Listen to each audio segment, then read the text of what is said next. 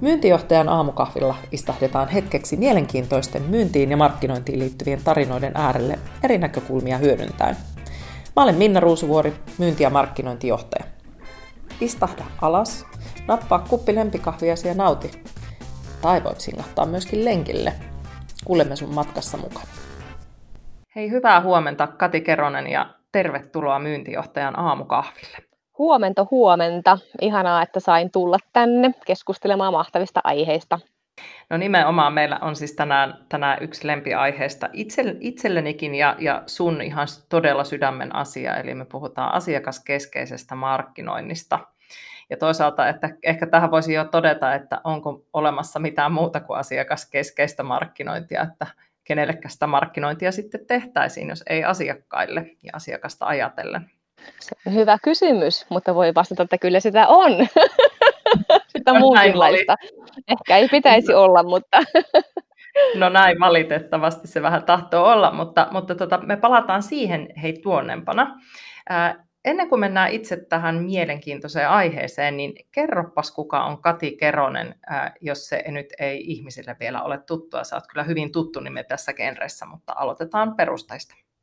No mä oon Kati Keronen tosiaan, tämmöinen asiakaslähtöisen viestinnän markkinoinnin jopa joku sanoo pioneeriksi, että olen niin kuin tästä asiakaslähtöisyydestä puhunut varmaan kohta kymmenen vuotta ja pari kirjaa siitä kirjoittanut. Ja tota, työssäni teen jatkuvasti päivittäin tämmöistä asiakas, asiakaslähtöistämistä markkinoinnissa, mutta myös yhtä lailla johtamisessa. Eli asiakas puuttuu yllättävän usein myös strategioista, joka on varmaan tietyllä tavalla se juurisyy siihen, miksi markkinointikin saattaa toisinaan olla ei niin asiakaslähtöistä. Että niitä asiakasarvoasioita ei välttämättä aina ole pohdittu ihan niin kuin juurisyistä lähtien. Paljon koutsutaan ihmisiä, erilaisia ihmisiä asiakaslähtöiseen ajatteluun ja tehdään sitä niin kuin ihan päivittäin. Että tämä on todellakin niin kuin tuossa niin sydämen asia itselleni tämä aihe, mistä tänään puhut. Joo, ja hyvä kun mainitsit tuon strategian, koska Riikka Tannerin kanssa ihan parisen viikkoa sitten puhuttiin nimenomaan asiakaskeskeisyydestä ja strategiasta ja, ja tota, miten ne liittyy toisiinsa. Ja, ja tota, itse asiassa aika monestihan asiakaskeskeisyydessä, kun sitä sitten eri taho, niin kuin näkökulmien kautta pohtii, niin aika usein tullaan sitten kuitenkin siihen strategiaan. Aina palataan sinne niin kuin perusteisiin, että on vaikea rakentaa asiakaskeskeisyyttä, ellei sitä siellä strategiassa ole jo määritelty. Ja tämä oli aika hyvä, minkä sä nostit, että, että tosiaan pitää lähteä perusteista liikkeelle, eli siitä ajattelutavasta. No siis kyllä, ja nimenomaan tässä itse asiassa ollaan varmaan tämän podcastin ydinasian äärellä, että niin kuin sieltä ytimestä liikkeelle, että turha kuoruttaminen, sen pinnan kuoruttaminen on turhaa, jos ei sitä ydintä olla ymmärretty ja sitä ydintä kommunikoida sinne asiakkaalle, niin silloin semmoinen kaikkinainen niin kutsuttu markkinoinnillinen tarinapulla tai kuoruttaminen, niin se menee asiakkaasta ohi. Että just se on ydinasia tässä tämän päivän porinassa. No niin. Ja hei, jos tota, vielä muutama sana sinusta, niin, niin tota, tosiaan susta voisi puhua sisältömarkkinoinnin ja strategioiden tämmöisenä sanansaattajana, koska sä oot tosiaan tehnyt vuosia tämän eteen työtä ja tämä on sulle, sulle sydämen asia. Ja, ja tota, niin kuin itsekin mainitsit, niin oot tosiaan kirjoittanut pari kirjaa. Ja Katri Tanni on ollut sulla siellä, siellä tota, kirjailijakaverina ja viimeisin kirja teiltä on tullut vuonna 2017, eikö näin? Joo, on tullut. On tullut silloin viimeisin kirja ja tota, se on jotenkin semmoinen, ja voisi pioneeriksikin kutsua, ja semmoista aivan niin kuin superihanaa, että niin kuin näin tehdään. Ja mulle itselle niin kuin noista kirjoista ehkä semmoinen keskeisin, keskeisin niin kuin asia, että miksi niitä ylipäätään on tehty tai miksi, miksi mä niin kuin tästä asiasta niin kuin vouhkaan, niin se lähti mulla liikkeelle jo ihan opiskeluaikoina yliopistossa, kun mä oon siis viestintää opiskellut ja tehnyt syrjähyppyä tänne markkinoinnin markkinoinnin puolelle, niin mä jotenkin häiritsi opiskeluaikana se niin kuin kirjallisuus, mitä luettiin yliopistossa. Se tuntui jotenkin niin kuin vähän päälle liimatulta ja kaukaa haetulta ja ei niin, kuin niin sopivalta siihen ajatteluun, mitä mä olin itse niin kuin mieltänyt, mitä on markkinointi ja mitä on viestintä ja mitä sen niin kuin tavallaan tehtävä on vaikuttaa toiseen ihmiseen ja saada ihmisiä niin kuin tavallaan hyvälle tielle ja tekemään oikeita valintoja niin kuin itselleen. Ja sitten tosiaan mulla oli semmoinen jo silloin opiskeluaikana haave kirjoittaa kirjoja, joita voisi käyttää oppikirjoina. Ja nyt tosiaan tänä päivänä niitä on kaksi, eli kaksi tämmöistä kirjausta. Molemmat on sekä korkeakouluissa että aikuiskoulutuspuolella tota niin, niin, oppikirjoina ja just yhden markkinoinnin lehtorin kanssa juttiin yhdestä ammattikorkeakoulusta ja hän sanoi, että niin kuin yhtäkään opparia ei tule vastaan, missä ei olisi Kerosen nimeä mainittu ja se on ihan niin kuin mahtavaa. Et toki se no, tuo siis myös niin kuin vastuun tavallaan, että jos mä oon kirjoittanut höpöjä, niin se on ihan hullu. Joo, ja siis mä tuossa mietiskelinkin, että jokaisella tosimarkkinoijalla täytyy ne kirjat siellä, siellä tota kirjahyllyssään olla, on se sitten fyysinen tai digitaalinen, mutta tota, se, sieltä ne täytyy löytyä, ja, ja tosiaan kyllä sisältöstrategia kirjaa olen itse useampaan kertaan, äh, tai kun olen sen lukenut, niin sen jälkeen sitä selailu ja siihen aina päätynyt tarkastamaan asioita ja palauttamaan mieli, että, että on, on, on aika lailla niin kuin perusteos myös mun mielestä sen osalta, että mitä pitää aidosti ottaa huomioon, ja aika laajalle äh, yleisölle myöskin tosiaan tarjoaa äh, niin sanotusti ajatusruokaa. Joo, ei vitsi ihana, kun sanoit, että perusteos, koska se oli just se ajatus, mitä itse silloin, kun sitä teki, niin miten niin kuin ajatteli, että se kestäisi aikaa ja tuottaisi arvoa vielä vuosien jälkeen. Ja nyt 2020 sanoisin kyllä, että tuossa mitä äsken sanoit, niin ollaan kyllä asian ytimessä, että se on entistä ajankohtaisempi nyt. Et 2013 tuli ensimmäinen kirja tällä teemalla ja silloin oltiin pikkusen etukenossa, että markkina ei ollut ihan vielä kypsä siihen ajatteluun että kirjojen keskeinen asiahan on se, että markkinoiden myynnin voimat yhdistämällä saadaan niin kuin paras tulos ulos.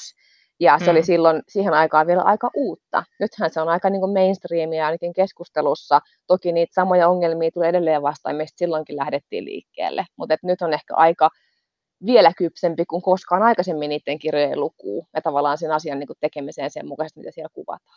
Äh, jos vielä niin kuin, mennään siihen, siihen niin kuin sun taustaan, kun sä, niin kuin sä sanoit, että kun sä oot opiskelusta viestintää ja, ja tota, äh, sieltä tavallaan lähtenyt niin kuin sen, sen matkasi äh, ta, niin kuin kulkemaan siihen, missä sä oot tänä päivänä, niin, niin tota, mut mikä on se...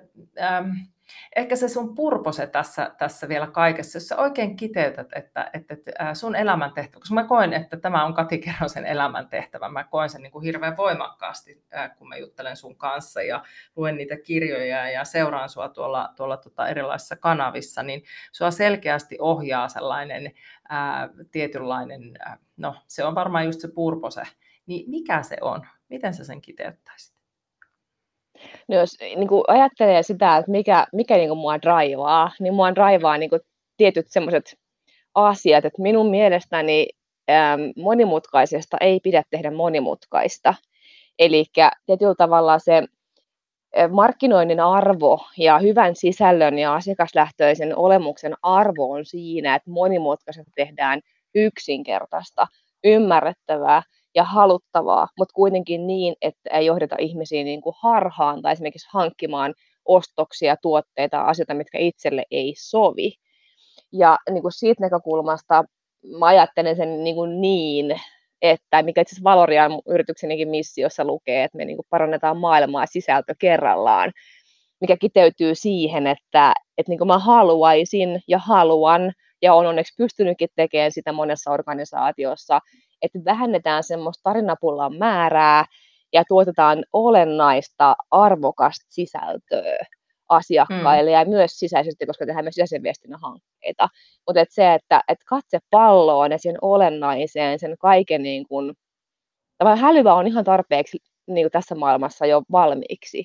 Ja se häly pitäisi pystyä rauhoittamaan, ja se häly rauhoitetaan sillä, että näkee niin kun isosta kovasta sen olennaisen. Eli semmoisia niin joo, se on ehkä mun missio, mikä mua raivaa. Että, niin kuin, että kerta kaikkiaan rauhaa maailmaan, tähän niin kuin, valtavaan niin kuin sekametelisoppaan, missä me mennään, niin jos yritys haluaa erottautua joukosta, niin sitä ei pidä tekemällä hassun hauska tai kuorruttamalla jollain kummallisilla jutuilla sitä hommaa, vaan kertomalla se ydin sinne asiakkaalle.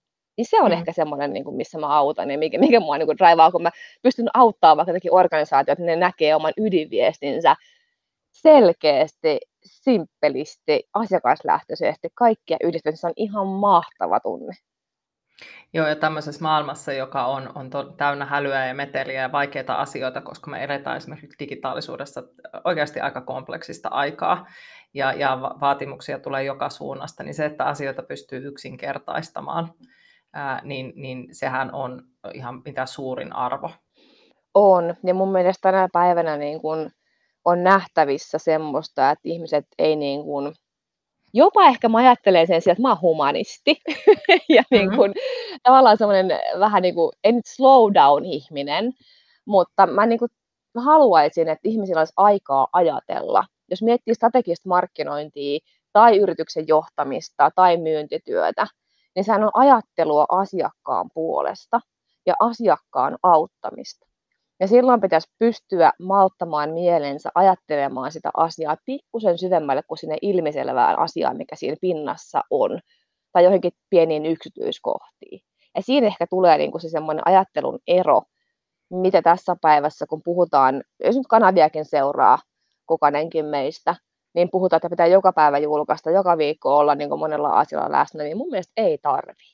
Ja kerro mm. myöhemmin miksi koska tässä on kysymys tässä myöhemmin varmaan siitä aiheesta, niin kerran myöhemmin, miksi ei tarvitse. Itse asiassa haluaisin palata, tuossa osin äsken vastasitkin mun seuraavaan kysymykseen, mutta, mutta jos mennään siihen, että, että asiakaskeskeisyys ja lähtöisyys, miten sitä nyt itse kukin haluaa kuvata, samasta asiasta kuitenkin on kyse, että asiakas on aidosti siellä keskiössä, niin, niin tämä on ollut trendeissä ja, ja esillä jo siis vuosia. Asiakaskokemuksesta on puhuttu paljon.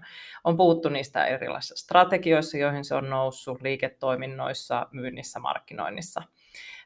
Mutta mä oikeastaan kysyn kaksi näkökulmaa, että mitä tämä aidosti tarkoittaa sen yrityksen toiminnassa ja, ja tota, miten sä sen näet, että miten se konkretisoituu tällä hetkellä ihan aidosti tuolla yritysmaailmassa niin kuin sun perspektiivistä? No, jos mietitään, että mitä on asiakaskeskeisyys, asiakaslähtöisyys, niin mulle se kiteytyy niin kuin siihen, että organisaatiossa kaikki päätöksenteko tapahtuu sen perusteella, mikä on asiakkaalle arvoa tuottavaa. Et periaatteessa miettii liinia-ajattelua tai tämän tyylisiä, niin vähän mennään niin kuin siihen, siihen tematiikkaan. Mutta se, että, että ihan aidosti tehtäisiin niin, niin sehän merkitsisi isoja muutoksia siinä niin kuin tavoissa toimia, tuotteista, konseptoida, organisoitua jopa niin, että me oltaisiin niin kuin joukkona asiakkaan tukena, eikä niin kuin tietyllä tavalla sitä omaa liiketoimintayksikköä tai omaa funktioa tai omaa divisionaa niin kuin, tiedätkö, rakentamassa. Että se ajatusmaailma mm-hmm. on niin kuin tosi paljon erilainen ja sehän tarkoittaa sitä, että niitä asioita tehdään yhdessä asiakkaiden kanssa. Jos miettii niin kuin strategiatyötä 2020 ja tästä eteenpäin esimerkiksi, tai sisältötyötä, mm. markkinointia, viestintää, niin se pitäisi tehdä asiakkaiden kanssa yhdessä. Ähm, mutta nykytilannehan on usein se, että sitä asiakasta ei oikein haluta aina niin kuin edes vaivata. Isoissa yhtiöissä toki ollaan siinä tilanteessa, että saattaa olla johtoryhmissä on asiakkaiden edustusta ja muuta, mutta jos puhutaan niin kuin pienistä yrityksistä, PK-sektorista, niin siellä usein ajatellaan vielä niin, että asiakasta esimerkiksi ei voi vaivata tämmöisillä asioilla.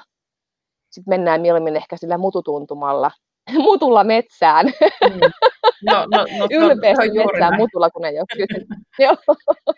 Joo, ja siis tässähän tullaan nimenomaan siihen asiakasymmärryksen tärkeyteen, että asiakkaathan rakastaa sitä, että heidät otetaan mukaan ja heiltä kysytään, koska no ensinnäkin sitä tapahtuu tosi vähän, äh, mutta sehän on myös niin kuin asiakkaan ajan kunnioittamista, että asiat tehdään näin.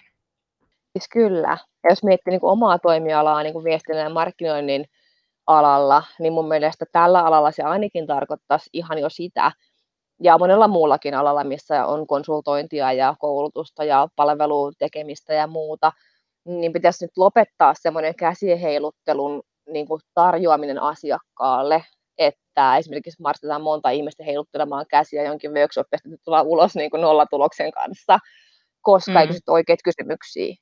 Ja tavallaan niin kuin, että tavalla mun mielestä asiakaslähtöisyys on sitä, että ei tehdä mitään, mikä ei tuota arvoa asiakkaalle, joku joskus sanoo, en muista mistä on tämä nyt poiminut, mutta sen, että sillähän se sun oman toiminnan arvo asiakkaalle mitataan, että olisiko asiakas valmis maksamaan siitä, mitä sä teet, jos hän tietäisi, mitä sä teet hänen rahalla. Hmm, ja sitä niin kuin, tavallaan miettiä kukainenkin, että, että mitä, mitä meillä niin kuin, tapahtuu, että kuinka paljon turhaa hukkaa meillä on vaikka tässä prosessissa. No se on vähän linja-ajattelua, mutta että mun mielestä se on niin kuin, jollakin lailla siellä keskiössä. Joo, ja silloinhan se tarkoittaisi, että ka- käytännössä kaikessa toiminnassa pitäisi kysyä juuri se kysymys, että tuottaako tämä asiakkaalle arvoa, ja tosiaan niin kuin sanoit, se kysymys, että onko se valmis maksamaan tästä, ja sitten vielä ehkä kolmas semmoinen ajatusleikki, mikä, minkä toi Tanneri Riikka mainitsi siinä strategiatyössä. Hän kertoi esimerkiksi yritykset, jotka tuo johtoryhmään sen tyhjän tuolin, joka on asiakkaan tuoli jossa Kyllä. käytännössä niin kuin käännetään ne katseet siihen, että mitä asiakas tästä aiheesta ajattelisi, niin ehkä tässä ihan arkipäivässäkin olisi hyvä pitää se tyhjä tuoli sille asiakkaalle siellä workshopeissa ja muissa, joita sisäisestikin pohditaan, että, että no, miten, miltä tämä näyttää siellä suunnassa, miten se koetaan asiakkaan silmin ja korvin. Todellakin ja itse soitan niin kuin viikoittain useita useita puheluita omien asiakkaiden asiakkaille. Joten niin kuin voin sillä kertoa sen niin kuin monestakin, lähestulkoon niin kuin omassa kokemusrepussa on tänä päivänä niin kuin näkemys tosi niin kuin käytännössä koko suomalaisen niin kuin yhteiskunnan erilaisista asiakaskokemuksista ja niin kuin tarpeista. Niin se on tiettyä yhteneväisyyttä aina.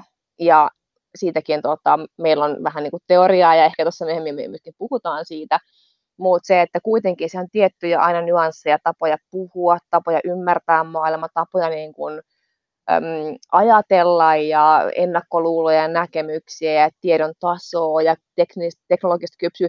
Että eroja on niin kuin paljon, mutta lopun peleissä sieltä löytyy niin kuin ihan selkeitä patterneja, mitä niin kuin lähtee seuraamaan. Et se ei organisaatiossakaan itse asiassa ole mikään semmoinen projekti, asiakaslähtöisyys ei pitäisi olla projekti, vaan se pitäisi olla niin kuin jatkuva tapa toimia, kuunnella äm, asiakkaita ja niitä hiljaisia signaaleita niitä ottaa kiinni ja tarttua. Ja siihen tarvitaan varsinkin isommassa firmassa myös sitten niin kuin keinoja, miten se viedään, niin kuin vaikka teknologisia keinoja, minkälaisia kanavia me saadaan se tieto sieltä asiakaspäivästä sinne vaikka johtoryhmään tai sinne mm. markkinointi-ihmisille tai niin kuin ylipäätään tämän tyyppisiin.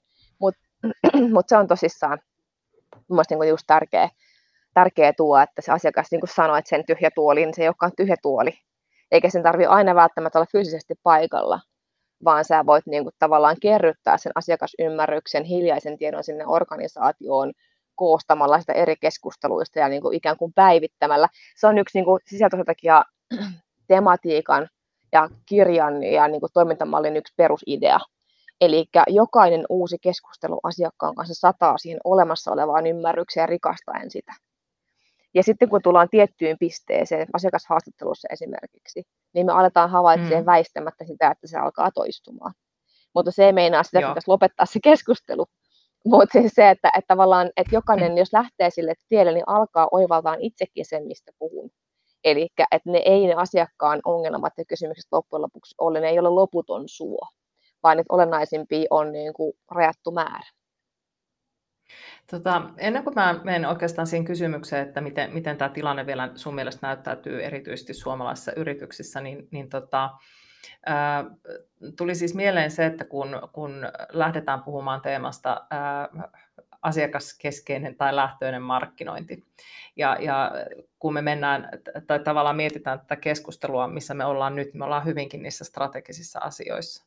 Että, että me ollaan hyvin siellä asiakkaan asiakkaan niin kuin asiakkaiden arjessa tai asiakkaiden asiakkaiden arjessa, mistä suunnasta sitä katsoo, mutta pitää mennä niin kuin hyvin syvälle siihen asiakkaan toimintaympäristöön, jotta sä ylipäätään voit luoda niitä arvoa tuottavia sisältöjä sille asiakkaalle tai asiakas ylipäätään, jos, niin kuin jos puhun teidän asiakkaista, sori nyt tulee tämmöistä muminaa tältä, mutta jos puhun niin kuin teidän asiakkaista, suomalaisista yrityksistä, jotka rakentaa ää, sisältöjä, niin täytyy olla todella, todella syvällinen ymmärrys siitä omasta asiakasmaailmasta ja siitä, mikä siellä puhuttelee. Ja nämä ei ole ihan pieniä asioita, kun sä kuvaat tuota, tuota tavallaan niin kuin pelikenttää ja mis, miten siellä toimitaan. Ja, ja se ei tapahdukaan ihan, ihan tuosta sormia napsauttamalla tai niin kuin sanoit, että mennään vähän pintaa raapsemaan. Joo, tosi hyvin analysoitu ja näin se kyllä on. Mutta mä sanoisin myös tähän niin jokaiselle ihmiselle, joka tätä nyt tässä kuuntelee, niin rohkaisun sanoja siitä, että se on, koska se on ajattelun tapa, asiakaslähtöisyys mun mm-hmm. mielestä on ajattelun tapa, se ei niin kuin oikeastaan ole mitään muuta. Ähm, tai no siis mitään muuta, mutta periaatteessa on ajattelun tapa. Kun sen ajattelun tavan oppii, niin sieltä tulee automaattista ihmisten ajattelussa ja silloin myös mm. toiminnassa, kun on ajattelussa. Ja itsellä esimerkiksi esimerkkejä, tuossa taannoin joitakin vuosia sitten mulle tuli asiakas tuolta hyvinvointipuolelta, terveyspuolelta, ja mulla ei ollut ikinä ollut koskaan mitään tekemistä niin kuin to, sen toimialan kanssa. Ei itse yhtä, totta kai olen asiakkaana ollut terveyskeskuksissa ja erilaisissa paikoissa, hoitokodeissa muualla käynyt asiakkaan näkökulmasta, mutta meillä ei ole minkäänlaista niin kuin liiketoiminnallista kytköstä siihen alaan. Lähdettiin tekemään viestintästrategiaa heidän kanssa. Ja mm. käytiin läpi sitä työtä, niin sitten nämä johtoryhmän porukka niin kysyi multa, että kuinka paljon sä oikein oot tehnyt töitä niin kuin tämän segmentin kanssa, että kun sä oot noin sisällä tässä. Mm. Sitten sanoin, hei, että olette mun ensimmäinen asiakas tällä toimialalla ylipäätään ikinä koskaan, mutta koska nämä asiat on tietyllä tavalla toistuvia, niin niitä mm. pystyy niin kuin, tiedätkö, haarukoimaan tosi nopeasti pääsee sisälle siihen juttuun. Eli kun ottaa sen ajattelun tavan, niin se ei ole enää mikään taikatemppu sen jälkeen. Mutta kyllä mullakin on mennyt se 20 vuotta. Sen aikaa. Että ehkä se niin kuin, tavallaan, että onhan se ollut pitkä tie. Mutta se, että niin kun se on täysin jokaiselle, joka vaan sen haluaa oivaltaa, niin se on opittavissa. Ja silloin alkaa tulee kuule tulosta. Että se on ihan mahtavaa.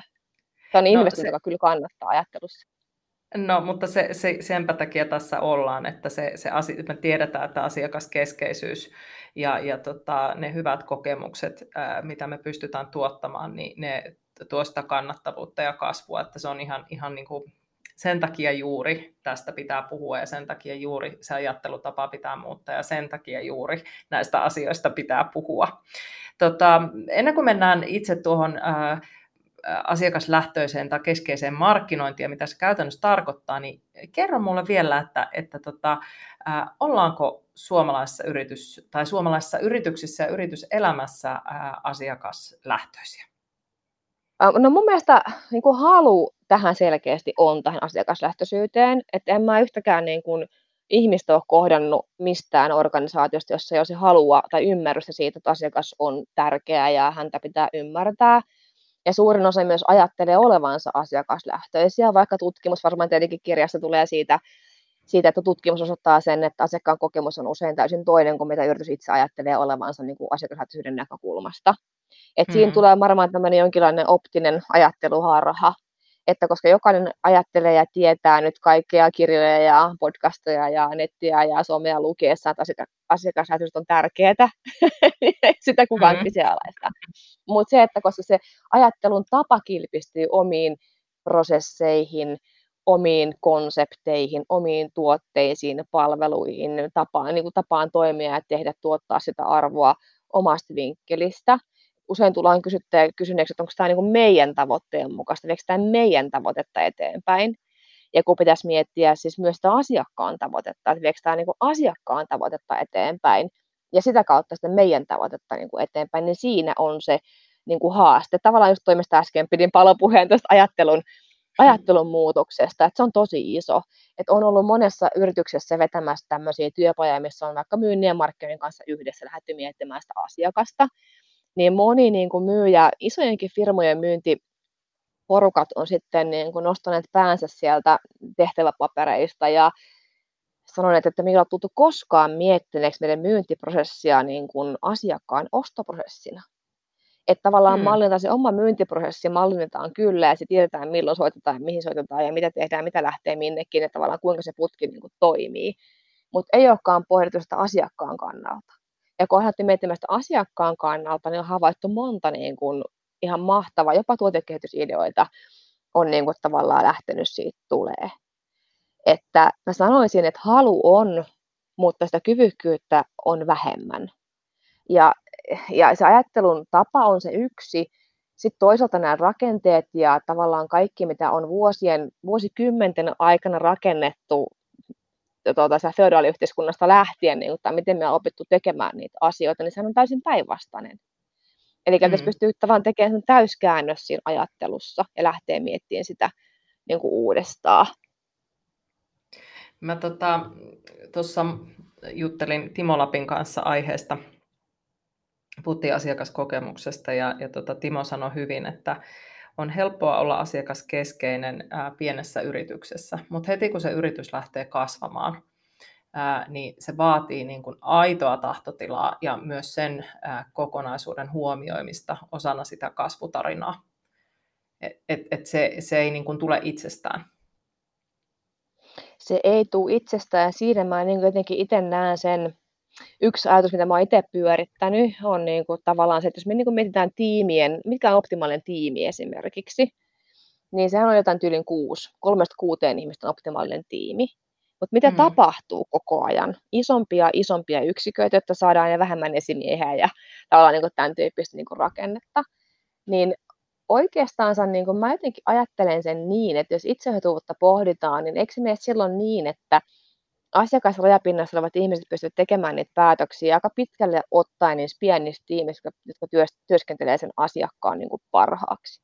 Niin kauan, kun me johdetaan ylhäältä alas ja on tavallaan semmoista turhaa, turhaa niin kuin managerointia ja ihmisten niin kuin käskyttämistä tiettyihin konsepteihin ja tämän tyyppisiin juttuihin sen takia, että se, se on niin kuin kaikkein tehokkaimmaksi todettua tai, tai jonkun laadun tarkkailun tai jonkun niin kuin muun takia, mitä ikinä kelläkin on ne niin kuin syyt niin tämä ei perustunut mihinkään tutkimukseen, mihinkään muuhun, mä itse vaan miettinyt, että niin kun, ehkä sen tyyppinen organisoitumisen malli, että pienempiin ydinyksiköihin, asiakasarvotuottaviin yksiköihin meneminen voisi olla järkevää. Et itse olen miettinyt valoria rakentamisen niin, että meille voisi syntyä sellainen rakenne, että meitä olisi tulevaisuudessa sellaisia tulosvastuullisia ydintiimejä, jotka tekevät yhdessä sen työn. Ja nythän tällä hetkellä, mitä isompi yritys me ollaan, niin sitä isompia tiimejähän meillä on, että saattaa olla 70 tiimillä ja sitten jollakin ihmisellä ja muuta, niin miten, niin kuin tiedätkö, ja sitten kaikki tekee vähän löyhästi, niin mä uskon, että siinä tulee tosi isoja kysymyksiä sen työn organisoitumisen kannalta, jos haluaa olla niin aidosti asiakaslähtöinen ja miettiä sen niin, että myöskin, koska silloinhan, sehän on niin kuin myös tutkittu, että silloin kun ihmiset pystyvät tekemään asioita asiakkaan parhaaksi, niin he voivat kaikkein parhaiten. He kokee työnsä merkitykselliseksi, kun prosessit tai tämmöiset mallit ei niin kuin ohjaa liikaa sitä työtä, estä tekemästä työtä hyvin. Tietenkin pitää muistaa ylilaatu, että sitä täytyy jollakin tavalla pystyä niin kuin hallitsemaan, ettei lähdetä niin kuin tekemään jonkun asiakkaan toiveiden mukaan, lähdetä asiakas ajautumaan, että siitähän ei ole kysymys. Mitä asiakaslähtöinen markkinointi käytännössä tarkoittaa ja mitä se oikeasti yritykseltä vaatii, jos mietitään toimintamalleja, rooleja, resursseja, prosesseja, näin päin pois? Joo, no vähänhän tuossa niinku tavallaan jo näistä puhuttiin niinku yleisemmässä mittakaavassa ihan samoja asioita tietyllä tavalla. Että markkinoinnin pitäisi olla samalla tavalla itsehautuva tai, tai niinku lean kuin organisaatio niinku muutenkin pitäisi olla. Ja markkinoinnin osalta yleisesti ottaen se mun mielestä, mä oon puhunut jo kymmenen vuotta semmoisesta niin ajatuksesta, että bränditornit tulevat murtumaan. Kymmenen vuotta sitten olin sen kanssa pikkusen etuajassa, voin kertoa, varmasti naurattaankin ihan muistot siitä, kun sitä joskus jossain seminaarissa latasin. Mutta nythän se on tapahtumassa ja tapahtunut. Mm että aletaan niin tekemään tarinankerrontaa ihmisen tasolla ja niin ihmiseltä ihmiselle, eikä enää olla niiden, mennä niiden yrityksen jargonin tai jonkun, jonkun sovitun sloganin taakse puhumaan sitä yläpilveä. Vaan nythän on, meillä on tilanne, jossa meidän on pakko pystyä osoittamaan se arvo sille asiakkaalle. Ainut, millä voidaan erottua, on se, että asiakas oivaltaa se, että noilla on mulle semmoista, mitä mä tarvitsen. Eikä se välttämättä meinaa sitä, että etsitään niin erottavaa tekijää ihan niin kuin hien väen vängällä, koska mm. ennen kaikkea eihän me kilpailijoille tätä tehdä, vaan asiakkaille, että mikä heille on niin kuin olennaisinta ja keskeisintä. Ja ehkä tuohon, se brändito- se... Mä tuohon bränditorni asiaan ihan pakko sen, sen verran puuttua. Että mä muistan tosiaan, kun on ollut, ollut tota, sun luennolla, siitä on muutamia vuosia aikaa, ja, ja tota, tästä on puhuttu silloin, ja, ja silloin puhuttiin paljon myös niin kuin, toisaalla sitten brändivartioista ja tämmöisistä brändiportinvartioista. Ja mä kysyin Anu Perrottalta viime sunnuntaina aamukahvilla, että, että tota, jotenkin tähän liittyen, ää, tai puhuttiin tästä teemasta ja ky- kysyin siitä brändin vartioimisesta, niin Anno sanoi niin, rupesi hersyvästi nauramaan ja sanoi, että, että kukaan hullu ei ota sellaista, ää, sellaista tota, taakkaa kantaakseen et, et, va, vahtisi sitä, koska se on nimenomaan niin, että, että kaikki ihmiset siinä yrityksessä edustavat sitä brändiä ja kaikilla on oikeus tuoda sitä viestiä, ää, jotta se kyllä. koskettaa sitä asiakasta. Se on juuri näin, mutta kyllä niitä vielä löytyy tästäkin Suomen maasta, jotka sitä haluavat tehdä, mutta vähemmistössähän mm. ne kohta alkavat olemaan. Mutta että toi on mielenkiintoinen, tästä voisi puhua vaikka ja kuinka kauan, mutta, tuota, mutta se on yksi sellainen keskeinen, minkä täytyy muuttua ja mikä on niin kuin muuttumassa. Mutta sitten toinen oikeastaan tuommoinen, mikä mun mielestä on tavallaan mitä se vaatii, jos muuta rooleista ja ihmisistä ja niin kuin siitä, no niin se vaatii sitä, että me löydetään se kirkas, no jos puhutaan purposesta tai puhutaan visiosta, ylipäätään tavoitteista, suunnasta, että löydetään sille yritykselle ja tekemiselle yhteinen suunta ja saadaan ihmiset sen suunnan taakse niin, että siitä jää niin kuin pois se turha briljeeraaminen titteleillä tai työvuosilla tai kokemusvuosilla tai jollain, millä ikinä se, mihin se perustuukin se ihmisten arvottaminen organisaatioissa tyypillisesti. Että päästään niiden siilujen yli, ei vaan niin organisatorisesti, vaan myös henkisesti. Ja löydetään toisemme vahvuudet ja pystytään hyödyntämään niitä sen asiakkaan hyväksi. Niin se on ehkä isoin muutos, mikä siinä on. Että me tapaan sanoa tai että, että niin kuin organisaation suunta ja asiakkaan tarve ratkaisee sen, mikä on oikein, ei kenenkään mielipidejohtajan tai jonkun vahvan ihmisen tota, mielipide. Ja useinhan meillä lähtee niin kuin laukalle ja vääriin suuntiin. Mitä nyt tässä seuraa moniakin suomalaisia eturiviyrityksiä, niin se saattaa uhata lähteä väärään suuntaan laukalle se tekeminen, kun jollakin on vahva mielipide ja sitten muut eivät uskalla sanoa esimerkiksi omaa mielipidettään tai omaa jopa tietoa, kokemukseen pohjautuvaa näkemystä tai tietoon pohjautuvaa näkemystä, koska se yksi on niin vahva. Ja mm. tällaiset mm. niin kuin, on mun mielestä vaarallisia isossa kuvassa, jotka niin kuin, estää sitä onnistumista. Että, mm. että sen täytyy niin kuin, muuttua. Jos puhutaan taas sisältöjen tasolla, ulostulojen tasolla, niin niiden on muututtava ikään kuin maalaamaan se yhteinen visio. Se meidän visio suunta, joka on yhteinen sen asiakkaan vision ja suunnan kanssa. Ja lähtee kerimään sitä storiaa niin kuin sitä kautta auki. Ja antaa sille asiakkaalle siis hyvä sisältö, jos puhun ihan pätkän siitä, niin mm. ylipäätään on sen kaltaista, riippuen kohderyhmästä, ketä puhutetaan. Mutta sen pitäisi pystyä esimerkiksi P2P-ostopäättäjät, jotka ovat yleensä hyvin tiedostavia ja asioita paljon seuraavia, eivätkä missään tapauksessa ole tyhmiä eivät välttämättä osaa just sitä asiaa tai ole tullut ajatelleeksi sitä asiaa, mikä sulla on ajatuksena niin kuin tavallaan siitä kulmasta.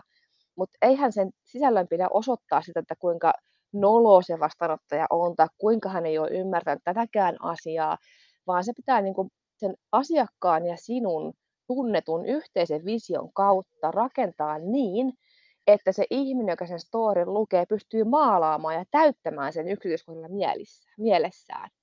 Ja mm. sillä tullaan esimerkiksi siihen, että joku tietty tuotekokonaisuus niin tavoittaa sillä yhdellä sisällöllä pystyt tavoittamaan tosi monia eri asiakkaita, kun et liian detskutasolle mene. Kyllä. Eli annat sille asiakkaalle mahdollisuuden tehdä niitä päätöksiä ja saat aikaan aivoissa liikehdintää, kognitioita ja ajattelua. Eli silloin voidaan puhua niin vaikuttavasta sisällöstä. Ja se on sitten semmoinen asia, mitä joutuu vähän harjoittelemaan.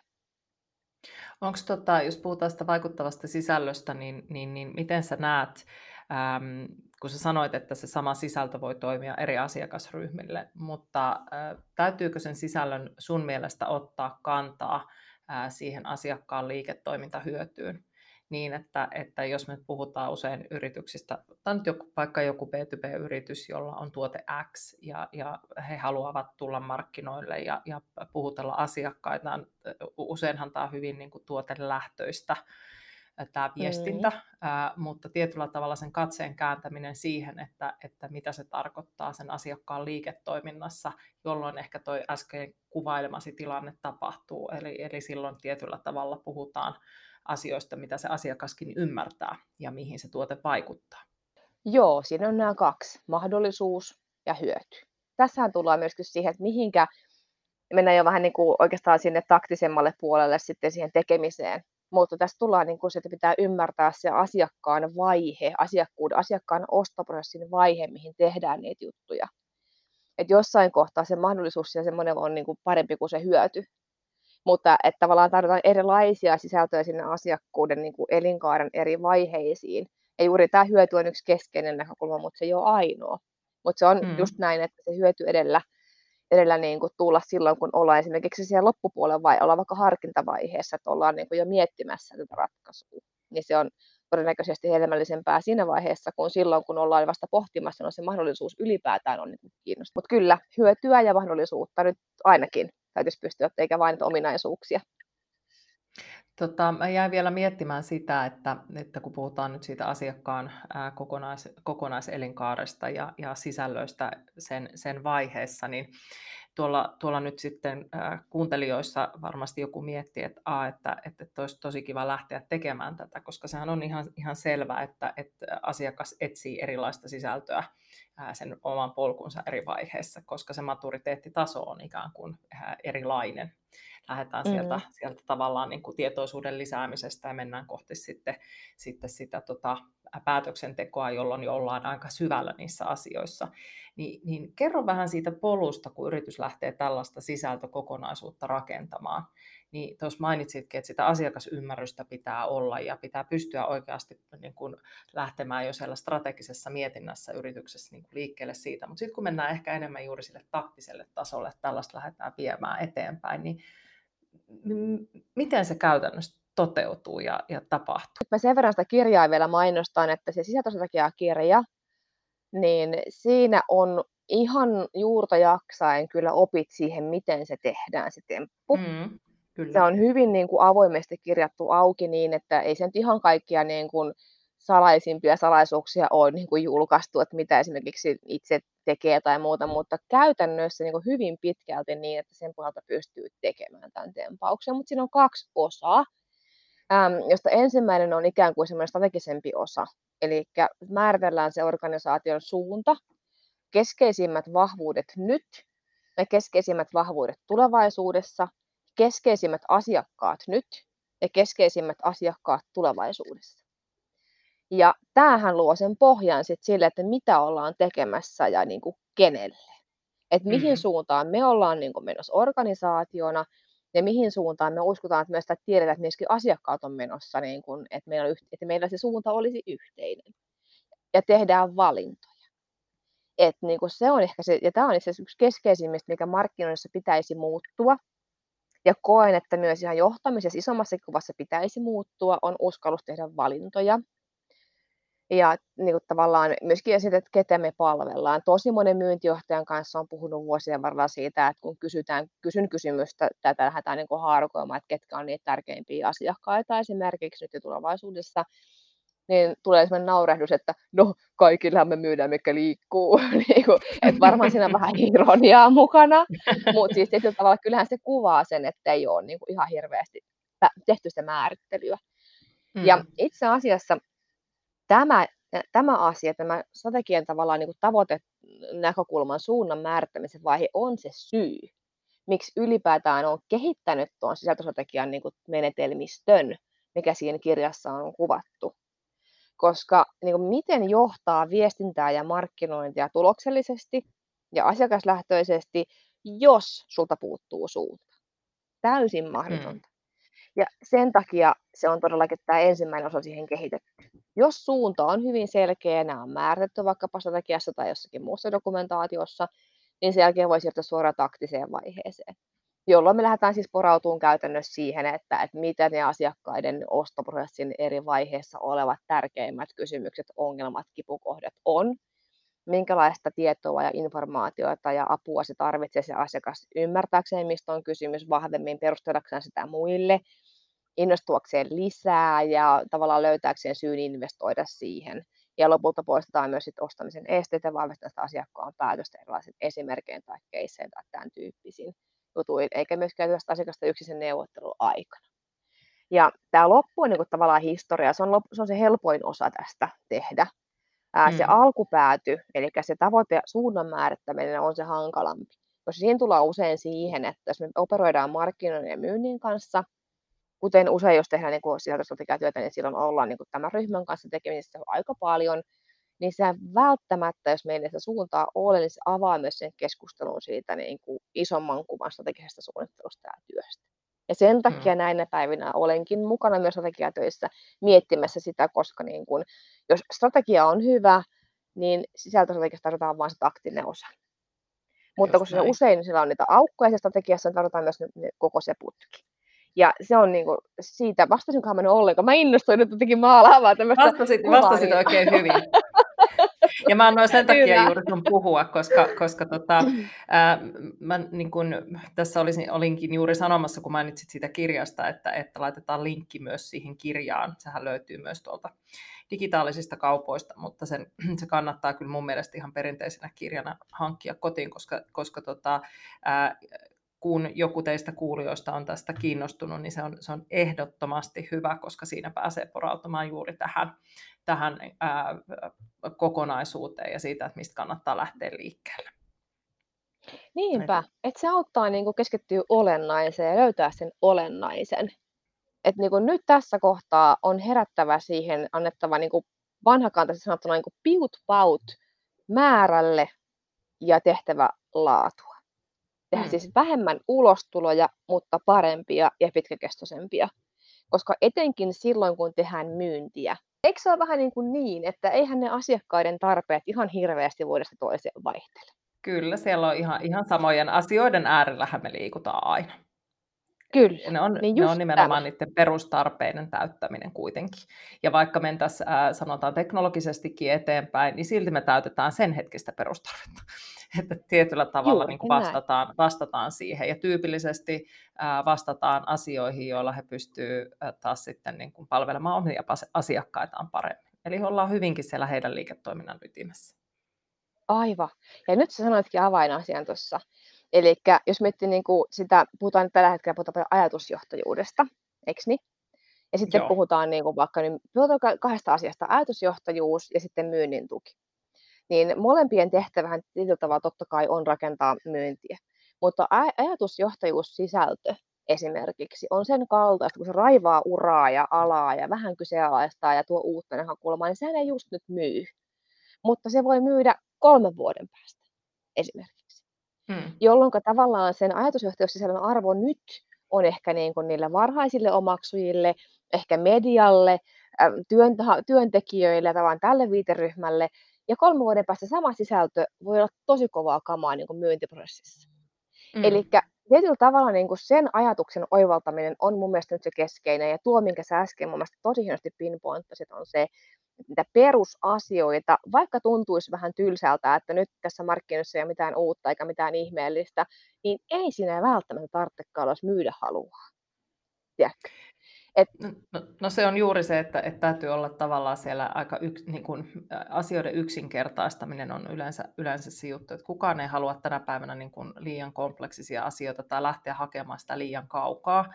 Eli, eli kyllä se nimenomaan silloin, kun me ollaan siinä, siinä niin kuin myynnin ytimessä, niin silloin me palvellaan sen asiakkaan tar- tarvetta, perustarvetta ää, aina mun mielestä. Kyllä. On helppo tai ratkaistaan se ongelma. tai, tai ratkaistaan sen niin. ongelma, mutta sekin on perustarve silloin, koska silloin pitää ongelmat saada pois pöydältä. Ja, ja tota, toi, toi ajatusjohtajuus on siinä mielessä mielenkiintoinen, että, että mä taas niin kuin näen, että, että ää, sitä ajatusjohtajuutta ainakin esimerkiksi meidän kaltaisen yrityksen, niin kuin Soltekoon, niin, niin on ehdottoman tärkeä rakentaa, koska sitä kautta myös rakennetaan sitä markkinaa. Rakennetaan myös niitä ajatuksia siihen, että, että mitä, kaikkia, mihin, mihin kaikkea, mitä tulee tulevaisuudessa tapahtumaan, mihin tämä on menossa ja mihin pitää varautua. Ja, ja tota, jotenkin on niin kuin vaikea nähdä, että jos siihen työhön ei lähde, ja meilläkin on siinä ihan valtavasti tekemistä, mutta jos siihen työhön tai siihen suuntaan ei lähde, niin, niin, niin ää, tietyllä tavalla sit se kostautuu siinä itse niin kuin, ää, markkinoinnin ja myynnin vaiheessa sitten siellä tavallaan niin kuin myöhemmissä vaiheissa. Se on juurikin niin. Jos niin miettii ihan niin pienessä mittakaavassa omaa, omaa tekemistä, niin, niin ihmisiä, on ollut kuuntelemassa mun koulutuksia, puheenvuoroja, mitä ikinä blogipostauksia, kun silloin tällä kun ehdin kirjoittaa, niin niitäkin joskus tulee, liian harvoin toki, mutta, mutta ketkä niitä on lukenut tai törmännyt niihin asioihin, niin sitten kun aika on kypsä, eli vaikka seitsemän vuoden kuluttua, niin ollaankin tekemässä tiedätkö, niin kuin sitä perusliiketoimintaa ja perus, perusasioita kuntoon. Että, ja sitten tavallaan kun sä puhut siitä maturiteetista aikaisemmin, että kun ajatellaan sitä, niin kuin missä tilanteessa suomalainen PK-sektori esimerkiksi on, niin se mikä on, niin kuin, sanotaanko nyt, että siinähän on mun mielestä ero niin kuin PK-sektorin ja sitten taas niin kuin esimerkiksi isojen vaikka pörssiyhtiöiden niin kuin maturiteetissa niin kuin tämän asian suhteen, mistä me nyt puhutaan. Niin monelle niin kuin, tämä ajatus on jo hyvinkin tuttua niin kuin isommissa yhtiöissä, mutta kun mennään pienempiin yhtiöihin, niin se on aika vierasta ja sitä mm. pidetään pikkusen vähän niin kuin hölmön hommana, koska se ei just nyt myy. Sitten kun selittää näille niin kuin johtajille ja myyjähenkilöille sitä, että niin kuin tämä, mikä äsken selitin, että se ei myy just nyt, mutta mikä sä toit äsken esille, mutta se on investointi tulevaisuuteen ja tulevaisuuden kasvuun. Et silloin voidaan olla jo vähän jälkijunassa, jos ruvetaan puhumaan tästä vaikka kolmen vuoden päästä, kun kannattaisi puhua siitä jo nyt, jotta me ollaan myös niiden niin kuin varhaisten maksujen mielessä ja toisaalta myös paikalla silloin, kun se tarve alkaa ilmenemään asiakkaalla, koska eihän me voida päättää, koska vaikka vähän hiilisyys tai, tai joku muu tämän tyyppinen asia niin kuin tulee ajankohtaiseksi. Mm, ja, ja tavallaan siinä tulee niin just tähän, että tämä on osittain myös vähän uskon asia, koska ei kukaan lopulta voi aina ihan tarkkaan tietää, mitä tulee tapahtumaan, eikö niin? No se on, se on juurikin näin, mutta toisaalta se sitten osoittaa mielestä myös niin kuin yritykseltä vastuullisuutta siitä, että, että he ottaa selvää ja toimii, toimii tietyllä tavalla suunnannäyttäjänä ää, siinä omassa, omassa valitussa genressään ää, ja, ja tota, pystyy niin kuin ohjaamaan sitä, sitä asiakastakin tiettyyn suuntaan, koska se, että jos ollaan niin kuin ihan laput silmillä ja vaan sen arkipäivän päällä, niin, niin, niin kyllä ainakin niin kuin meidän tyyppisessä digitalisaatiobisneksessä, niin, niin, niin eihän me pystytä näyttämään siihen, sitä asiakkaalle, että mihin ollaan menossa, mitä siellä, mitä siellä tulevaisuudessa tapahtuu, ja kun tehdään investointeja joihinkin ratkaisuihin nyt, niin mitä se tarkoittaa viiden vuoden päästä. Ja, ja tämä on niin kuin mun mielestä vastuullista toimintaa. Se on juuri sitä, ja se niin kuin luo sitä tavallaan tulevaisuuden myöskin ihmisille uskoa olla teillä töissä ja haluaa niin kuin tehdä sitä samaa tarinaa. Mutta tämä on ehkä semmoinen mun viesti tässä podcastissa, jos tätä niin kuin kuuntelee semmoiset, jossa ei vielä olla tätä niin kuin oivallettu, koska niitä on aika paljon. Mm. Ja joudun perustelemaan sitä niin kuin aika usein erilaisille toimijoille, että miksi siihen kannattaisi panostaa. Ja niin kuin, et se on minusta niin kuin tosi tosi tärkeää, että missään kuplassa ei niin kuin pidä elää sen suhteen, että mä siis näen, että on todella tärkeää, ja täysin samaa mieltä, mutta se on niin kuin, totuus on todella tarua ihmeellisempi. Mä olisin miettinyt, että voisi tehdä kirjan tästä, tästä kaikesta, mitä niin kuin omassa työssä niin kuin tulee vastaan. Että just toi niin kuin tulevaisuudet, tulevaisuudettomuus ja niin kuin se visiottomuus ja tässä hetkessä, mikä toi äsken tosi mahtavasti esille, että ollaan niin, niin tässä hetkessä kädet savessa. Ja mm. osittain sillehän on tärkeä tehtävä, että tämän kvartin myynti pitää saada tai jotakin muuta pitää saada, mutta se, että pitää, meillä pitää leipää myös silloin viiden vuoden tai kolmen vuoden päästä jossakin niin kuin muualla. Että on pystyttävä katsomaan vähän pidemmälle. Ja se on se ehkä on, myös se on niin mar- se lyhyt. Kyllä, se lyhyt ja pitkä tähtäin pitää pitää tavallaan koko ajan käsissä. Kyllä. Ja nyt tässä ollaan myös niin kuin asian ytimessä, mikä on niin kuin tuon ää, niin kuin markkinoinnin mun mielestä yksi keskeisin kehittämistarve on tämä, että pitäisi pystyä nämä kaksi asiaa pitämään jiirissä. Et kirkas tulevaisuuden kuva ja suunta, minne ollaan menossa, ja ymmärrys siitä, että miten mä sen sanoisin, on niin monta sellaista keissiä, jossa ikään kuin on ajateltu markkinoinnissa vaikka joku tota, iso, ison tason niin viesti tai purpose tai joku niin kuin tämän tyyppinen asia niin kuin on ajateltu ja ehkä ymmärretty vähän jossakin kohtaa vähän väärin. Ja sitten lähdetään ikään kuin sen kautta rakentamaan sitä tarinaa niin kuin vähän väärin perustein myös.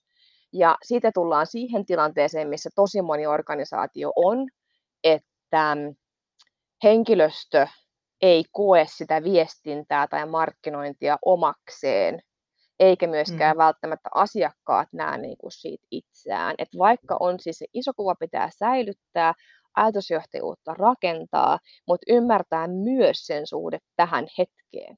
Ja ikään kuin se tämä hetki rakentaa kuitenkin uskottavasti ja sitten toisaalta myös tuloksellisesti sinne. Että tässä on mun mielestä tosi yksi keskeinen. Tätä mä oon coachannut paljon niin kuin pie, niin kuin yrittäjille, että kun on coachannut heidän niin visiotyössä ja tavallaan näkemään sen, niin tosi moni niin kuin PK-yrittäjä, mutta myös isompia yhtiöiden johtoryhmiä, missä mä oon käynyt, niin sen ison kuvan näkeminen on niin kuin välillä vähän haastavaa.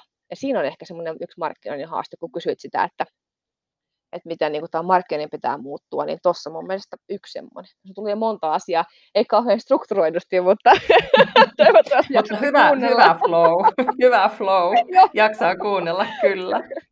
No hei, tota, minkä, minkälaisia, kun sä, sä oot nähnyt urasi varrella ihan valtavasti erilaisia tarinoita ja, ja niin menestystarinoita kuin varmaan myös sitten niitä, missä asiat ei ihan ole mennyt putkeen, mutta ää, puhutaan niistä menestystarinoista nyt, niin, niin tota, minkälaisia tuloksia sä oot nähnyt, kun, kun tätä sisältöstrategiaa on lähdetty tietoisesti laittamaan kuntoon, siis määrätietoisesti viety eteenpäin?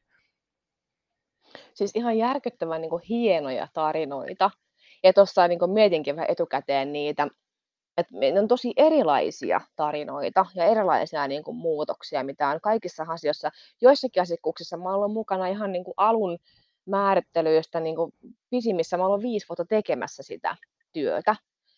Esimerkiksi ihan taktisesti tekemässä niitä sisältöjä ja suunnittelemassa markkinointiautomaatioputkia ja miettimässä sinne somemainontaa ja kohdennettua Google, kaikkea tavalla, mitä niin kuuluu tavallaan sitten taktiselle puolelle niiden sisältöjen lisäksi että sellaisessa keisissä, missä olen ollut koko matkan sen mukana, niin on se ollut hienoa nähdä, miten suomalainen niin kun teollisuusyritys vie oman osaamisensa maailmalle ja miten tavallaan tulee todeksi se väittämä, että ne asiakasarvot on globaaleja, että saman tyylisillä viestillä, toki pikkusen lokalisoituna, ei sitä voi kieltää, mutta samalla niin kuin arvolupauksella ja lähtökulmalla saadaan kiinni Malesiasta tai Brasiliasta ihmisiä, kun saadaan Saksasta tai Suomesta. Ja se on niin kuin tämän kaiken niin kuin se keskeisin juju tietyllä tavalla. Että ihan sellaisia. Eli tavallaan myydään isoja investointituotteita, saadaan asiakkaat kiinni verkon kautta tällaisiin sisältöihin, sitten niille myydään. Tokihan se myyntityö on vielä aika pitkälti niin kuin face to face, ja pitää ollakin, eihän sitä pidä minkään sisällön poistaa. Mutta että saadaan niin kuin asiakkaita kiinni sinne putkeen, niin ne on niin kuin kaikista mahtavista. Mä todella tiedän, että se on todella tuottava ja maksaa itse kymmenkertaisesti, ellei tuhatkertaisesti takaisin niin kuin se työ, mitä siellä on tehty siihen suunnitteluun. Mutta sitten siellä on sellaisia tarinoita, että on yksi yrittäjä, joku personal trainer, joka oli heittämässä, että oli yksi yrittäjä, joka oli heittämässä niin kirveen kaivat edestä tuon niin mitä personal trainer. Mm. Luki tuon kirjan ja tota, alkoi tekemään asiakastarinoita ja sai asiakkaita ja on nykyään onnellinen. Ää, siellä on yritykset, jotka on avannut uutta markkinaa, siellä on luotu uudenlaisia asiakaslähtöisiä nettisivuja hirvittävän hyvin tuloksin, poistettu yhdestäkin keisistä muistan, kun poistettiin nettisivuilta, oli 1500 sivua, poistettiin sieltä 1000 ja jäljelle 500. Ja tulokset mm. nousi niin kuin ihan järjettömästi. Eli taas se, että keskity olennaiseen, älä sen tauhkan tuottamiseen niin tavallaan tässä, tässä asiassa.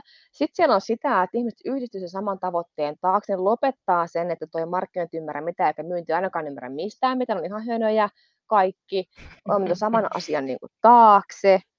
Mä oon nähnyt liiketoimintajohtajia, jotka on siirtynyt markkinointijohtajiksi sen takia, että ne on ymmärtänyt on niin kuin tekemisen kautta sen markkinoinnin oikeasti sen arvo, se on kun se tehdään niin asiakaslähtöisesti, äh, siis ihan järjettömästi niin kuin erilaisia, eri tason onnistumisia. Ja jos niin kuin itselle tavallaan auttajana, niin se, kun mä näen sen, että silmissä syttyy palo, innostuksen palo, niin se on mulle niin kuin keskeisin niin kuin, ja innostuksen ja oivalluksen palo, niin silloin mä tiedän, että alkaa tapahtua hienoja asioita. Että se, että ihan niin kuin kaikissa keisissä tietenkään en voi olla niin kuin, mukana alusta loppuun saakka. Mm. Mutta kyllä me tällä hetkellä tehdään asiakkaita, joilla niin kuin, ihan alusta että rakentaa sitä hommaa, että ei ollut mitään, ei niin kuin minkäänlaista markkinointia ulospäin. On toki ollut nettisivut, mutta ei mitään niin kuin semmoista aktiivista tavoittavaa sisältöä tai mitään niin kuin somekanavan ylläpito. Ei niin kuin mitään, me tehdään siis sellaisiakin tälläkin mm. hetkellä ja hienoin tuloksin koko ajan kehittyen ja kasvaen. Että, että mä kyllä näinä päivinä uskallan sanoa, että kun tekee näin kuin siinä kirjassakin puhutaan ja niin kuin mistä tänään on tässä niin kuin puhuttu, niin se ihan varmasti tuo tulosta. Että sen Joo, siis uskallan siis, kyllä sanoa.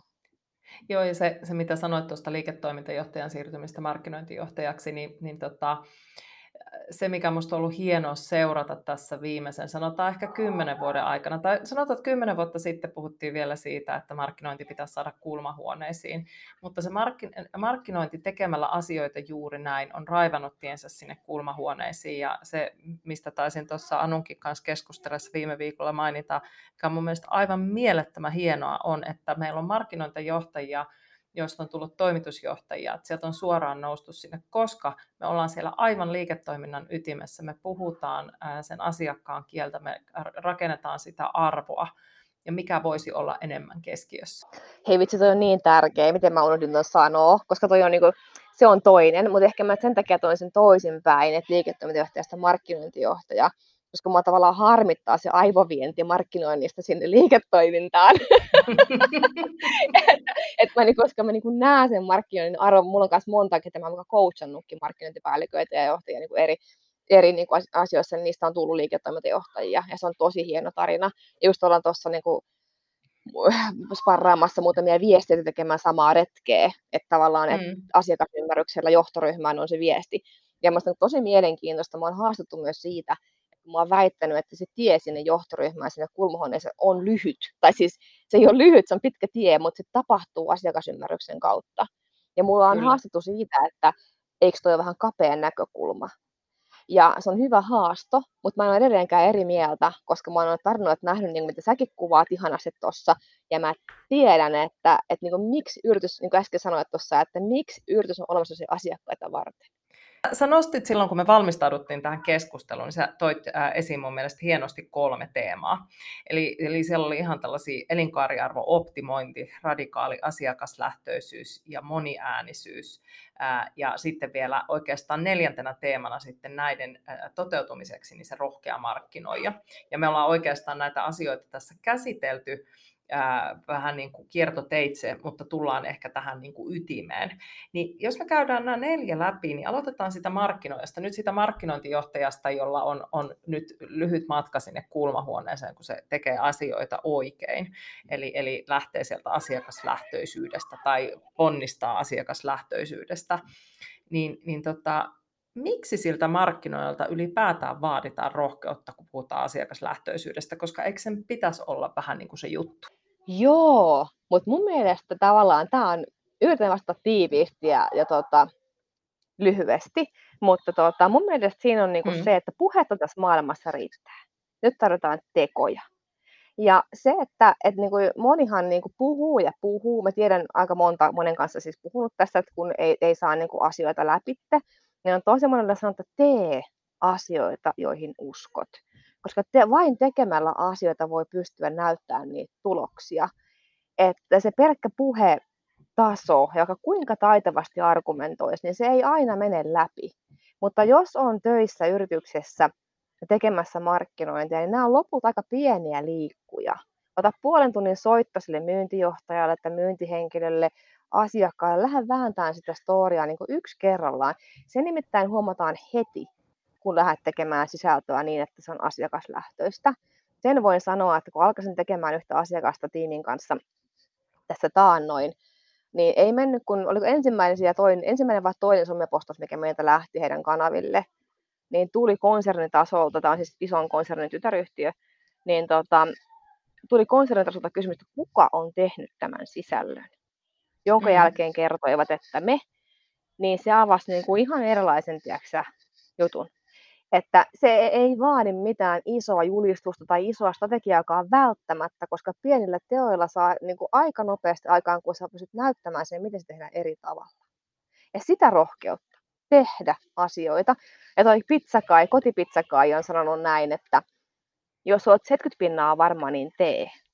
Koska ihan 100 prosenttia varmaan ei kukaan voi olla. Ja mun mielestä vaikka kuinka väheksytään intuitiota, tai miten väheksyksitä kukaan, mutta niin kuin, mun niin intuitiota kannattaa kyllä seurata myös siinä, että jos koet itse, että asiakaslähtöisyys on se teidän tie, niin ota ja tee, rakenna se tie. Toki yhdessä muiden kanssa, mutta että uskalla tehdä. No mä, mä oon taas kyllä ihan, mä tiedän, to, olen kuullut tämän, äh, siis että Tommi on sanonut tämän, ja, eli Tervasen Tommi, siis kotipizza kai, niin, niin tota, olen ihan samaa mieltä, ja, ja jotenkin niin kuin se, että, että miten voisi olla seuraamatta intuitiota, mutta siihen nyt ehkä tullaan siihen rohkeuteen, se vaatii rohkeutta. Se vaatii todella Nimenomaan. vahvaa luottamusta siihen omaan, omaan näkemykseen.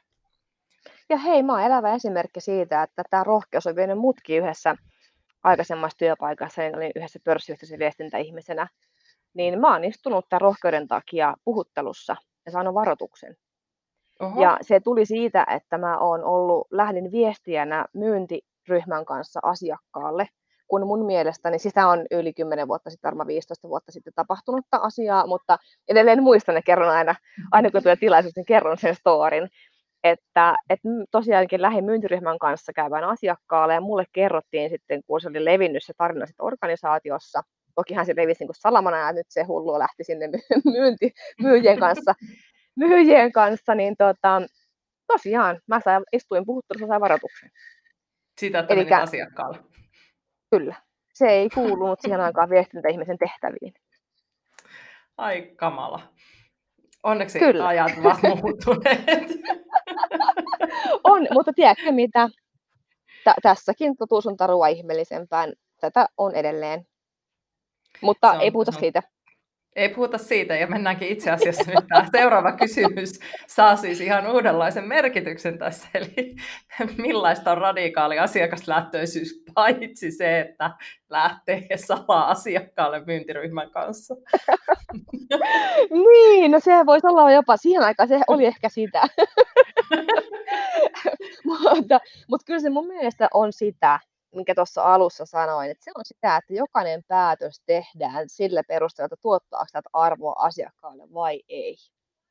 Että, että siitä se niin kuin lähtee, että ei tehdä enää mitään, jos koetaan vaikka, että jotakin sisältöjä ei vaikka luota tai muuta, niin pois sellaiset esimerkiksi mm. nyt niin kuin, että ei me tarvita mitään semmoista, me tarvitaan toimiva sisältöjen imperiumi, joka vastaa niihin asiakkaiden, niin kuin, siis puhutaan markkinasisällöistä, niin tota, joka vastaa asiakkaiden tarpeeseen, ei mitään ylimääräistä tauhkaa, joka niin kuin sekoittaa sitä kuviota tietyllä tavalla niin kuin väärään suuntaan.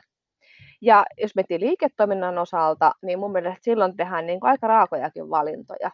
Esimerkiksi saatetaan tehdä niin kuin selkeää niin kuin muutosta sit siinä tavassa, jolla me niitä asioita tehdään. Mutta ei mennä siihen enempää, me puhuttiin niistä jo aikaisemmin. Mm, kyllä. No hei, tota, miten sitten, jos mennään tuohon elinkaariarvoon, niin miksi sitä elinkaariarvoa täytyy optimoida ja miten se tehdään? No mun mielestä tämä on niinku sitä yksi keskeisimmistä tämän saarnan, tämän podcastin, joka menee vähän saarnan puolelle, niin tästä asioista, että mun mielestä niinku, että et miksi tehdä kertakäyttösisältöä esimerkiksi, jos puhutaan markkinoinnista ja siitä sisällöstä, mikä on se teema, niin miksi tehdä kertakäyttöstä? Me puhutaan, tai mä puhun mieluusti niin esimerkiksi viestinnän ja markkinoinnin vastuullisuudesta ja kestävyydestä. Ja se tulee siihen, että, että tehdään vuosia kestäviä sisältöjä ja niin kuin asioita, joita, jotka tuottaa vuosia sitä arvoa. Ja se on todella, todella kustannustehokasta. Ja se auttaa, niin kun, kun tehdään vaikka niillä kahdella kulmalla, jos pitää yksinkertaisena asia, niin sillä ajatuskulmalla ja sitten sillä myyntikulmalla. Niin yhdessä asiakkaassa tehdään näitä kahta. Ja tuota, meillä on tilanne, jossa meillä on pitkän tähtäimen ajatusjohtajuus rakentumassa ja rakentunut jo niin kuin jonkun aikaa, mutta samaan aikaan meillä on taktinen niin kuin kuvio olemassa. Ja aina kun tulee hetki, kun kilpailijalla on jotakin asiaa tai markkinassa tapahtuu tai tulee jotakin uutta, niin meillä on ne olennaisimmat masteriutut olemassa. Sitten me ajetaan siihen päälle vaan niin kuin, tiedätkö, muutamia kulmia, jotka tietää, että kiinnostaa ihmisiä. Ja saadaan saman sisällön parin aina niin kuin uudesta ilmiöstä kiinnostuvia tulemaan niin kuin, tiedätkö, sisään sinne putkeen ikään kuin. Se on mm. todella tehokas tapa niin kuin, tehdä. Ja mä tiedän, että markkinoiden ja viestitten työkenttä on todella niin kuin, täynnä. Moni sanottaa sitä mulle aina, kun kohdataan tai usein arjessa, kun kohdataan sitä, että, että niin kuin ei ehdi ajatella eikä ehdi keskittyä mihinkään. Niin elinkaariarvon maksimoinnilla ehtii myös ajatella. Meille yksi sellainen, kiitos. Joo, koska mä voin hoitaa tähän, että... koska se, se tota, mä, mä niin kuin yhdyn tuohon hyvin, että, että ähm, tietysti itse katsoo sitä kahdesta näkökulmasta, on se, on se myynti ja markkinointi, mutta siellä markkinoinnin päässä, niin kyllä se on sellaista, että, että se on niin hektistä ja se koostuu niin valtavasta määrästä pieniä, pieniä tuota, elementtejä, että kyllä mun markkinointipäällikkö, niin kyllä mä välillä sille kukat ostan ihan sen takia, että, että kyllä se on aika raskasta ja, ja tarvii viedä perjantaina vähän kotiin hyvää mieltä. Niinpä. Aivan ihanaa, että huomaat sen. Joo, se on, se on, sen, se, tota, se on, se on sellaista, että kun sitä siitä, vaikka siinä niin kuin itsekin on mukana, mutta ei tietenkään niissä kaikissa yksityiskohdissa, mutta se on ihan valtavan, valtavan tärkeää, että se, se oikeasti niin kuin on siinä niin kuin hengessä mukana. Jos, jos mennään tällaisiin niin kuin musiikillisiin termein, niin millainen on kauniisti soiva markkinoinnin moniäänisyys? No, mä tuosta kysymyksestä vähän lähdin kanssa filosofoimaan tätä tuosta kysymyksen asettelusta, mutta mun mielestä se on semmoinen tilanne, jossa niin jokainen ihminen osana sitä asiakaskokemusketjua ja sitä tavallaan sitä organisaation olemassaoloa on arvokas. Ja mm-hmm. ihmiset niin kuin ikään kuin uskoo siihen samaan visioon ja edistää sitä kukin itse sopivalla tavalla pelkäämättä sitä, että tulee niin kuin leimatuksi, junioriksi tai hönöksi tai miksi nyt ikinä kukainenkin voi joutua niin kuin leimatuksi että se on sitä moniäänisyyttä, jota myös tarvitaan. Että eihän brändi ole kiinnostava, sillä on vain yksi ääni. Joku to, se kuuluisa bränditornin mm. torvi, joka sieltä soittaa sitä samaa säveltä. Niin sellainen brändi ei ole edes enää tänä päivänä kiinnostavaa. Että ihmiset tekee brändistä kiinnostavan, niin kuin tiedetään, niin annetaan heille ääni. Rohkaistaan heitä niin kuin mukaan ja kunkin omalla tavalla. Kyllä, alleviivaan tämän, että, että, että ihminen on kiinnostava ää, yritys, ei niinkään, mutta se ihmisistä koostuva yritys, niin siitä tulee taas sitten kiinnostava. Kyllä. Ja sitä päästään moneen niin kuin isoon asiaan ihan niin kuin työtyytyväisyydestä ja työn imusta ja merkityksellisyyden kokemuksesta lähtien tullaan, että, että onko kuka, kuka tässä talossa saa puhua tai ryhmädynamiikkaa johtoryhmistä lähtien, että niin kuin sitä näkee tosi paljon sitä sen tyyppistä, että niin kuin paljon hyviä juttuja jää sanomatta, kun ei uskalleta esimerkiksi. Että semmoista niinku mm. niin kulttuurista työtä myös, mutta pysytään nyt siinä markkinoinnissa. en avaa tuosta enempää, tämä piti olla vähän niin kuin loppusuoralla. Mutta tähän, tähän loppuun on hyvä ottaa tota sisältömarkkinoinnin 60 sekuntia. Eli mä luettelen sulle teemaan liittyviä sanoja ja sano jokaisen kohdalla, mitä ensiksi tulee mieleen. Tavoitteena on vastata yhdellä sanalla. Oletko valmis? Oo, se on mulle vaikea tavoite. Olen valmis. yes, eli kanava. No nyt tuli kyllä heti paha. Um, kanava, mä sanon asiakasymmärrys. Arvo. Asiakasarvo. Tuloksellinen markkinointi. Asiakaslähtöinen markkinointi. Palvelun muotoilu. Asiakaslähtöisen markkinoinnin pikkusisko tai veli. Kasvu. Kestävä kasvu. Asiakaskeskeisyys. Kaikkein tärkeintä. Voittava sisältö. Tuottaa arvoa. Pitkään arvoa tuottavaa. Ei oli kylläkin kaksi sanaa.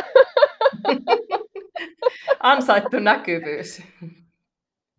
Äärimmäisen tärkeää. Growth hacking.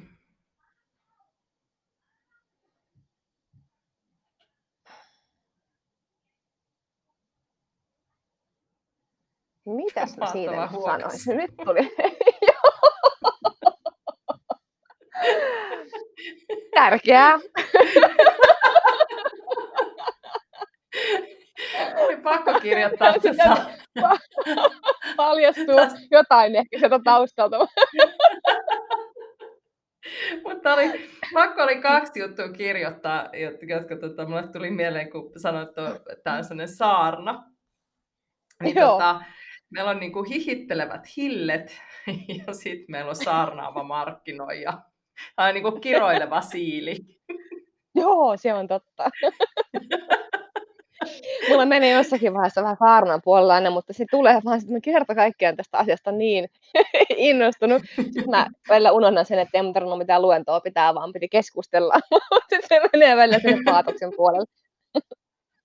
Ei, mutta tämä oli aivan ihana. Tämä oli ihan mahtava keskustelu. Kiitos tuhannesti Kati Keronen ja, ja tota, ää, en voi muuta sanoa kuin, että tämä on ollut taas niin kuin huikea oppitunti taas itselleni ja hyvin muistu mieleen sieltä, sieltä kirjasta. Mä kaivan sen taas ja rupean sieltä menee, menee siihen tota, ää, koko elinkaareen nyt taas, taas käsiksi, koska tämä on aina pinnalla oleva asia, niin, niin pitää herätellä aivonystyröitä siihen.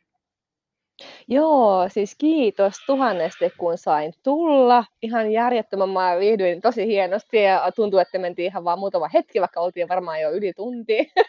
Joo, kyllä ehkä puolitoista niin kuin... juteltu. Mutta ihan niin kuin mahtavaa. Mä toivon, että niin kuin, olette jaksanut kuunnella myös siellä podcast-kuuntelijat, että ei olla vaan niin kuin ihan keskenään vaan tässä hihitelty hilleinä, vaan että on ihan niin kuin asiaakin. Ja tosiaan sen vielä tähän loppuun kanssa mainospalana sanon, että mä itse käytän niitä kirjan oppeja niin kuin ihan päivittäin, tiedättekö?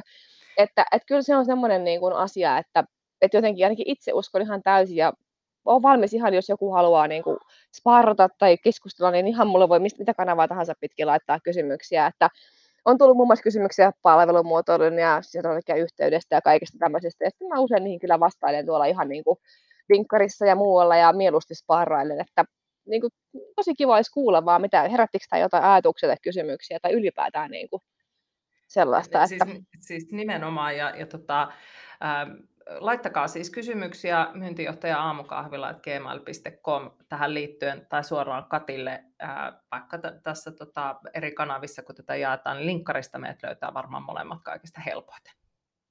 Kyllä. Joo, ihan mahtavaa kiitos, Kati. olla. Tämä kiitos, oli... mut tänne. Tämä oli ihanaa, kiitos. Kiitos kun kuuntelit. Ilo oli mun puolella. Palautetta saa heittää myyntijohtajan aamukahvilla at gmail.com. Kuulemisiin! thank you